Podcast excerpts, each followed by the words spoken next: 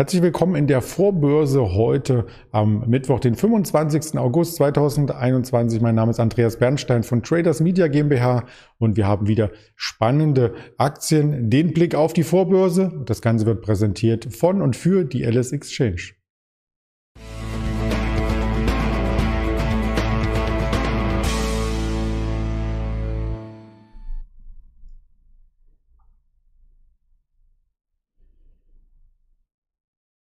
Und die Themen sind am Morgen nicht ganz so zahlreich wie an anderen Tagen. Die Quartalssaison dünnt ein wenig aus. Wir haben aber dennoch Wirtschaftsnachrichten, die kommentiert werden müssen. Den Blick auf den Wirtschaftskalender gibt's am Ende und zuvor natürlich auch der Blick zurück. Was hat sich gestern am Handelstag im DAX ereignet? Und dazu habe ich eine Präsentation hier vorbereitet. Man sieht auch gleich, dass ich über Delivery Hero sprechen möchte. Die war nämlich durchaus volatil in den letzten Tagen im DAX. Und am Mittag werde ich auch noch einmal das Ganze updaten in einem Händlergespräch. Was hat sich dann bis zum Mittag ereignet? Der Andi wird zu Gast sein. Freue ich mich schon sehr drauf. Und wie versprochen, der Blick zurück. Wenig Bewegung im DAX. Am Dienstag insgesamt eine Bandbreite zwischen dem Tief und dem Hoch von nur 60 Punkten. Also das ist etwas, was man sonst nur mit einem US-Feiertag in Verbindung bringt. Von der Bandbreite her den Tag zuvor. Am Montag waren es noch 130 Punkte Bandbreite, also hier quasi ein Volatilitätsschnitt, wie man so schön sagt, eine enge Range, die man auch dann als Trader nur in ganz kleinen Zeiteinheiten nutzen konnte. Im Tiefpunkt wurde dann der Montagsschlusskurs fast erreicht, da fehlten vier Punkte und auf der Oberseite wurde nur der Montags Höchstkurs, die 15.930 in der Vorbörse. Das ist nämlich hier dieses kleine H vor 9 Uhr einmal ganz kurz erreicht im normalen, regulären Handel der Xetra Handelszeiten 9 Uhr bis 17.35 Uhr eben nicht. Also eine sehr enge Bandbreite und das sieht man dann auch im Tageschart sehr deutlich.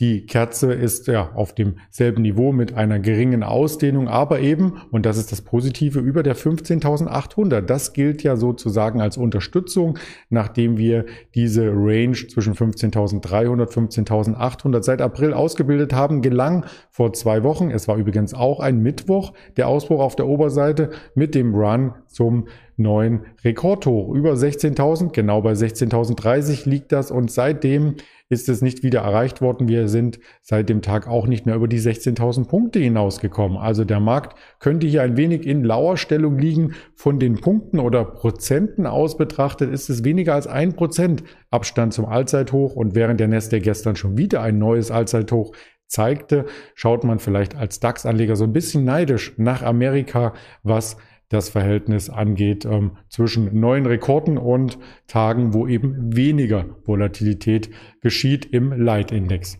Ja, wir hatten mehr Bewegung eher in den Einzelwerten des DAX und das ist auch der Grund, warum ich mich heute etwas ausführlicher der Delivery Hero äh, zuwenden möchte, die nämlich gestern der Tagesgewinner war.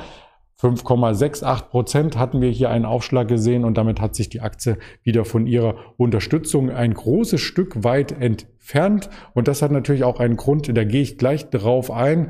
Noch weiter der Blick nach unten. Die Covestro konnte sich erholen. Auch die Automobilwerte konnten sich gestern ganz gut erholen. Eine BMW war im Plus, eine Daimler, eine Volkswagen wieder Richtung 200 Euro unterwegs und negativ waren dann eher die Aktien, die in der Vorwoche gut gelaufen waren. Dazu zählt eine E.ON Energiedienstleister, der äh, konnte ja letzte Woche sehr gut performen. Auch eine Merck mit neuen Rekorden in der Vorwoche mehrere Tage in Folge neue Rekorde geschrieben und nun etwas leichter auf die 200 auftuschiert gestern.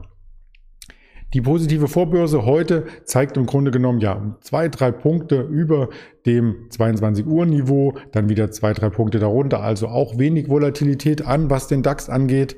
Und ich hatte schon gesagt, dass ich mal genauer auf verschiedene Aktien immer am Morgen schaue. Heute ist es die Delivery Hero. Die wächst rasant. Das war quasi die Schlagzeile, die Mitte August über die Ticker kam, denn das zehnte Quartal in Folge gab es einen Umsatzsprung. Aber Umsatz ist vielleicht nicht alles, sondern nach Umsatz muss auch der Gewinn folgen. Aber dennoch die Zahlen reingereicht für das Gesamtjahr ähm, wurde, wird jetzt nach dem zweiten Quartal eine Umsatzprognose angegeben und die ist etwas angehoben worden auf bis zu 6,7 Milliarden Euro. Also das zweite Quartal war von herausragendem Wachstum geprägt, sagte der Firmenchef Niklas Östberg. Der ist übrigens erst 41 Jahre alt, also ein bisschen jünger als ich.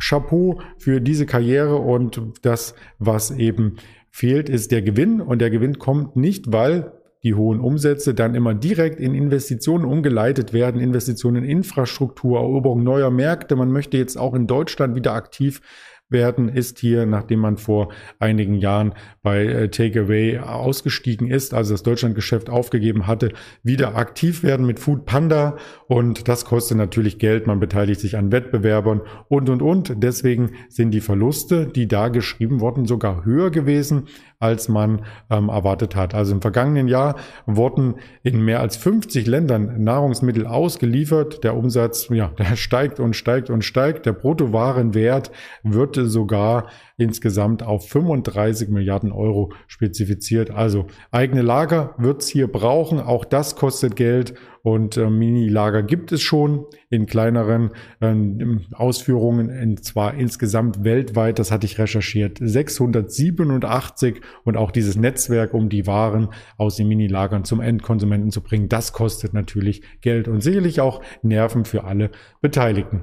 Wenn man sich das Chartbild anschaut, dann ist hier eingekreist genau dieser 12. August, als die Meldung rauskam, dieser Umsatzanstieg aber kein Gewinn äh, mit einer großen roten Kerze quittiert worden und das wurde gestern wieder aufgeholt. Also diese Kerze, die entstand ab der 125 ungefähr Euro, 126 Euro, die konnten wir gestern mit der weißen, man kann es auch grün einfärben, Tageskerze ganz rechts zu sehen im Chartbild wieder negieren. Das sieht insgesamt also wieder positiver aus und wenn man sich das mittelfristig anschaut, weiß man auch, sofort, dass das ein Wert ist, den Trader sehr oft im Fokus haben, denn man hat hier eine sehr, sehr saubere Range und man kann sich an diesen Punkten und Ecken entsprechend orientieren und dann seine Trades in dieser Aktie vollziehen. Warum ist denn die Aktie gestern so stark gestiegen? Das habe ich noch gar nicht erörtert. Das möchte ich jetzt hier nachreichen, nämlich es geht darum, dass äh, die Südkorea-Tochter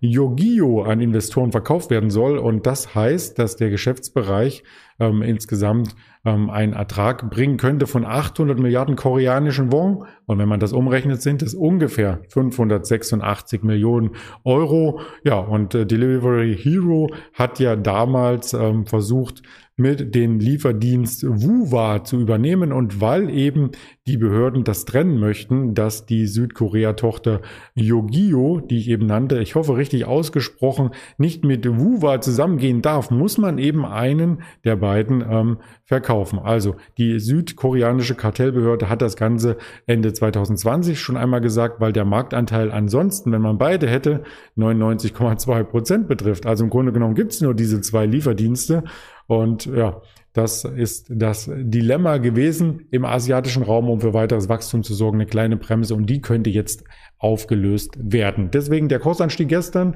und charttechnisch sehr interessant die Aktie auf jeden Fall. Ja, die Zukunftsaussichten, die möchte ich auch mit skizzieren. Die Analysten-Ratings, ähm, die gibt es zuhauf und die Analysten haben natürlich hier auch eine Bandbreite eingezogen. Insgesamt ähm, haben sich 21 Analysten, zumindest von den großen Analysen, Analysehäusern zu Wort gemeldet. Die durchschnittliche Empfehlung ist kaufen. Das mittlere Kursziel ist bei 158 Euro anvisiert. Und wenn man das mit dem ähm, Chart hier noch einmal vergleicht, dann wäre es deutlich ein neues Allzeithoch, also über den ähm, Hochs, die man aus dieser Dreiecksformation ablesen kann. Ähm, da könnte also theoretisch noch etwas gehen. Glaubt man den Analysten, der Abstand zum durchschnittlichen Kursziel beträgt damit, ich habe es ausgerechnet, 27 Prozent und das Kursziel als oberes Ende der Preisspanne ist dann schon in der 200er Region angesiedelt. Also das wäre dann ein Aufschlag von mehr als 50 Prozent sogar. Und das untere Kursziel, ja, das haben wir schon übersprungen. Das waren die 105 Euro. Das war auch die Bodenbildung so in etwa aus den letzten Wochen. Wenn man die Details sich anschaut zu den Analystenerwartungen, 10 Analysten sagen kaufen, 7 aufstocken, 3 halten, einer nur reduzieren. Das war das untere Kursziel. Ansonsten gibt es keine Verkaufsempfehlung. Also selbst ähm, vor wenigen Tagen hat noch einmal die Bernstein Bank, auch die möchte ich nochmal erwähnen, das Kursziel angehoben auf 175 Euro mit Outperform. Ja, Wahnsinn, was es nicht alles gibt. Und im Chartbild sieht man dann, wenn die Analysten Meinung mit Kurszielen eingetragen sind, dass es auch in den letzten Jahren mehrheitlich positive Kommentare gab zu Delivery Hero und die vielleicht den Kurs so ein Stück weit nach oben gezogen haben oder auf der anderen Seite die Analysten alle recht behielten und der Kurs zum Analystenziel lief. Je nachdem, wie man das interpretieren möchte. Ich wollte es hier einfach noch einmal darstellen am frühen Morgen. Es erwarten uns noch weitere Impulse für den Tag 10 Uhr. Das ist ganz wichtig. Der IFO Geschäftsklimaindex mit den Geschäftsaussichten und der aktuellen Beurteilung und 14.30 Uhr die Auftragseingänge langlebiger Güter und nicht militärische Investitionsgüter. Die kommen auch mit einher und die langlebigen Gebrauchsgüter ebenso 14.30 Uhr. Und zum IFO habe ich von der IFO-Seite den letzten IFO-Report einmal mir genauer angeschaut und da sieht man dann im Verlauf, dass der IFO so einen kleinen Knick auf der Oberseite hier erhält. Also ähm, er wird auch etwas schwächer erwartet als noch im Vormonat. Ob das nun eine Trendwende ist oder ob das nur so ein kleiner Zwischendip ist, das wird dann in den entsprechenden Kommentare in dem IFO-Report mitkommuniziert. 10 Uhr, das ist also die Marke, die uns heute von der Uhrzeit her als nächstes interessiert. Und wir werden darüber natürlich berichten auf den Kanälen der LS Exchange, YouTube, Twitter, Instagram, Facebook und natürlich die Hörvarianten mit einbeziehen, Spotify, Deezer und Apple Podcast. In diesem Sinne wünsche ich einen erfreulichen Handelsauftakt und wir sehen uns später wieder zum Interview mit dem Andi gegen Mittag. Bis dahin alles Gute, ihr Andreas Bernstein.